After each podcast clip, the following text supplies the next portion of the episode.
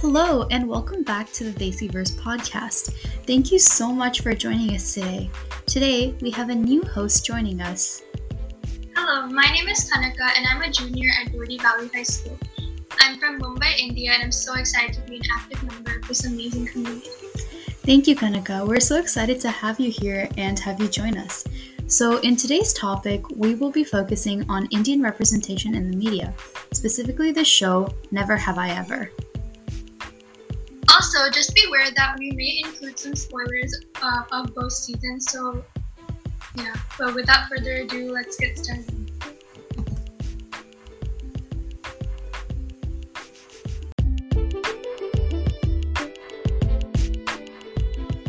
For those of you who don't know, Never Have I Ever is a Netflix original brought to us by none other than Mindy Kaling. Recently, the release of season 2 has taken the viewers by a toll, leaving all of the audience on the edge of their seats. Basically, this show revolves around a Tamil American family who settled in LA, and the protagonist, Devi Vishwakumar, played by Maitreyi Ramakrishnan, gives the audience a completely new perspective on the struggles of being the only Indian girl at school, while emphasizing the culture of Indian households and parenting styles. Um, and in the show, Devi has to deal with the pain of losing her father and her different her different ways of grieving are reflected. This has groundbreaking effects on the stereotypes surrounding Indian teenagers as Devi is shown going to therapy for her mental wellness and receiving the proper help she needs. So, Anannya, what do you think about the portrayal of mental wellness in the show? Honestly, I think that the show is doing a really great job of helping normalize the stigma around mental health and therapy in Desi culture specifically. And even in today's age, there are many South Asian parents who don't consider mental well being a priority and tend to focus more on school.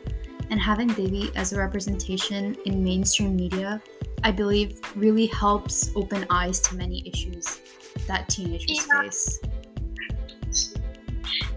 Yeah, I agree. Although I personally feel like that's not the case with my Indian parents because they usually prioritize my mental health course, like most Indian parents, mine are very big on doing well in school, but they always acknowledge my feelings and see if I'm doing okay, like before pushing me to do better. hmm Yeah, like going off what you said, I definitely feel fortunate to have parents that understand those struggles that we face due to the constant balancing of like school, work, and social lives as well.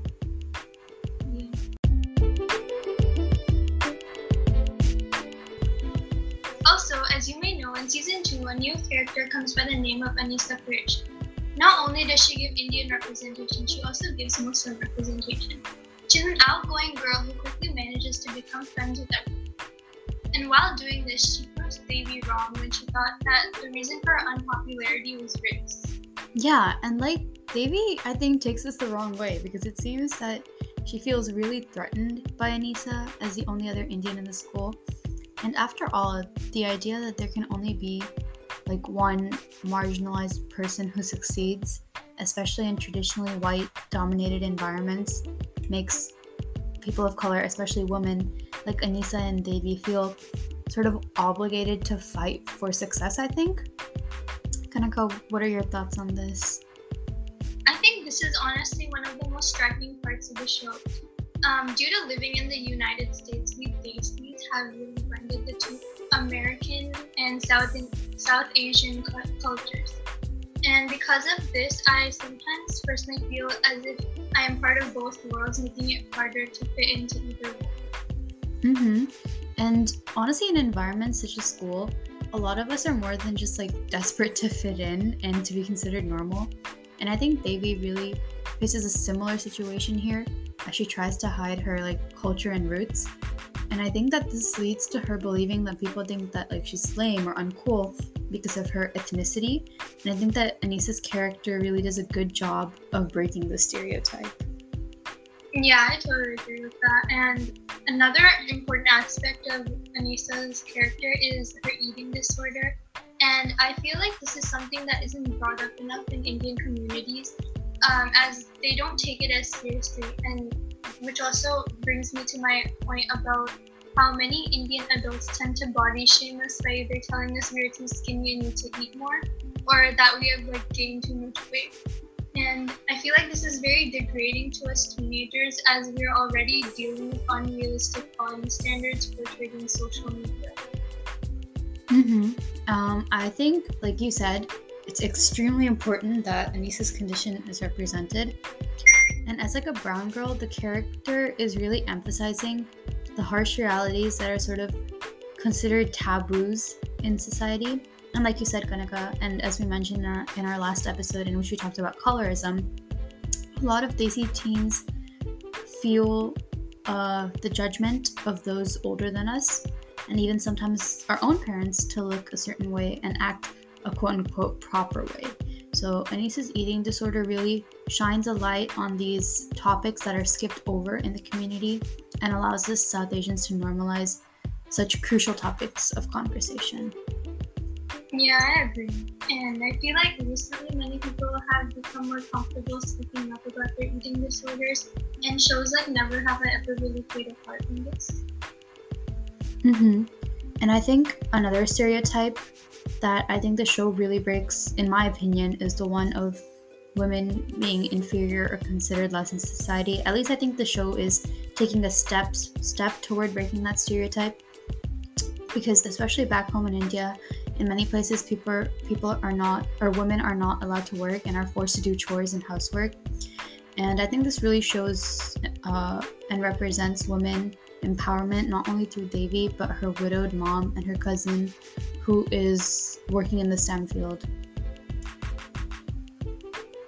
Yeah, that's a very good point. And speaking of her widowed mother, I want to talk about how the show broke the stereotype of how widowed Indian women don't date or remarry.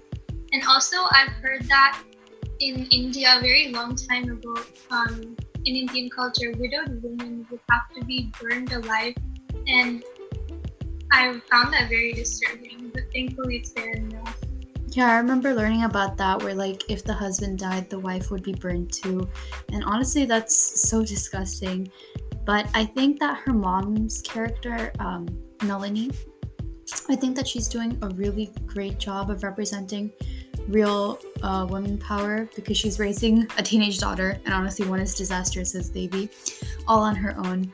So it really shows her strength and willpower.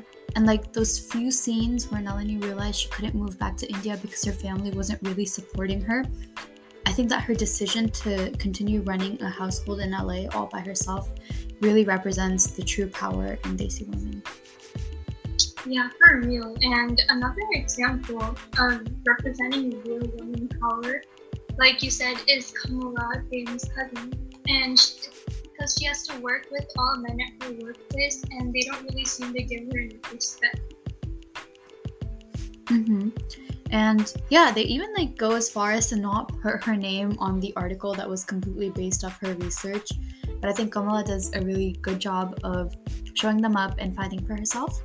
And I think that uh, Kamala, who's representing a woman of color in STEM, uh, her character really shows how this is breaking the typecast for women all over the world and honestly inspiring them to work harder and live for themselves.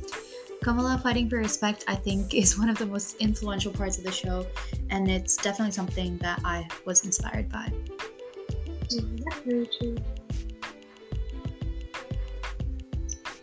Now that we've talked about how this show breaks stereotypes, let's talk about how it enforces them.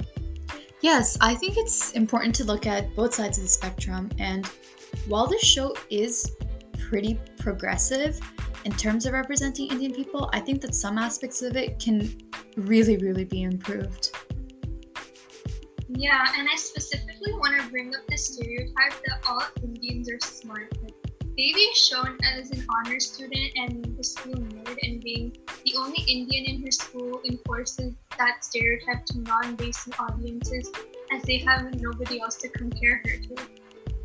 Mm-hmm, I totally agree. And although I do think the Desi community really stresses education and learning, I think it set the standards. I think that the standards that were set by Devi can be misinterpreted in a way because not all Desi people have all A's, not all Desi people take AP classes and honors courses, and not all Desi people have dreams of attending an Ivy League school like Princeton, like Devi does in the show.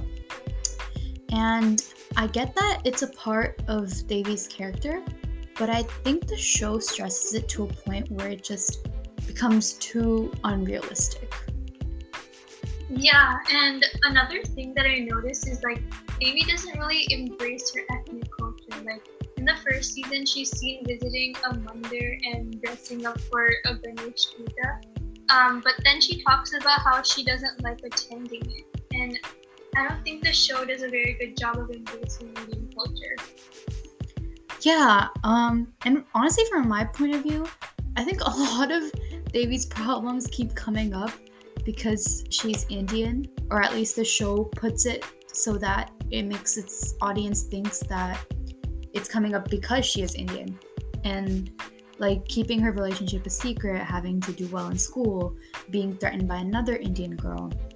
And I think that Devi is a three dimensional character and has a bigger personality than just being Indian. I think that through this, Indian culture is not sort of celebrated, but rather used to mock Indian people and their differences in culture and lifestyle. Yeah, exactly. And it really seems like she's embarrassed of her culture and who she is, and that's not usually the case with most Indian American teenagers, from what I've seen. But that's just from my point of view, considering I've always lived in Asian dominated communities.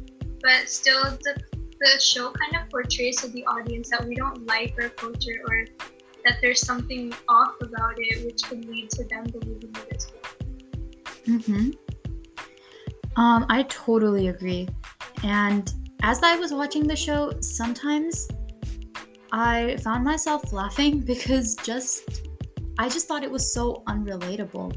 And like I knew it was created by Mindy Kaling, who's a South Asian actress, but I was intrigued to know who was actually writing these episodes because um, I felt like if I could find out, I would understand why some parts of the show are so inaccurate. So after doing just like a quick Wikipedia search, I found that 13 out of the 20 episodes have been written by writers who are not even South Asian. Yeah, that would make a lot more sense why there are so many stereotypes enforced in the show. Because like these writers may have done a lot of research on Indian culture, but they don't know the actual personal aspect of it. Mm-hmm, exactly.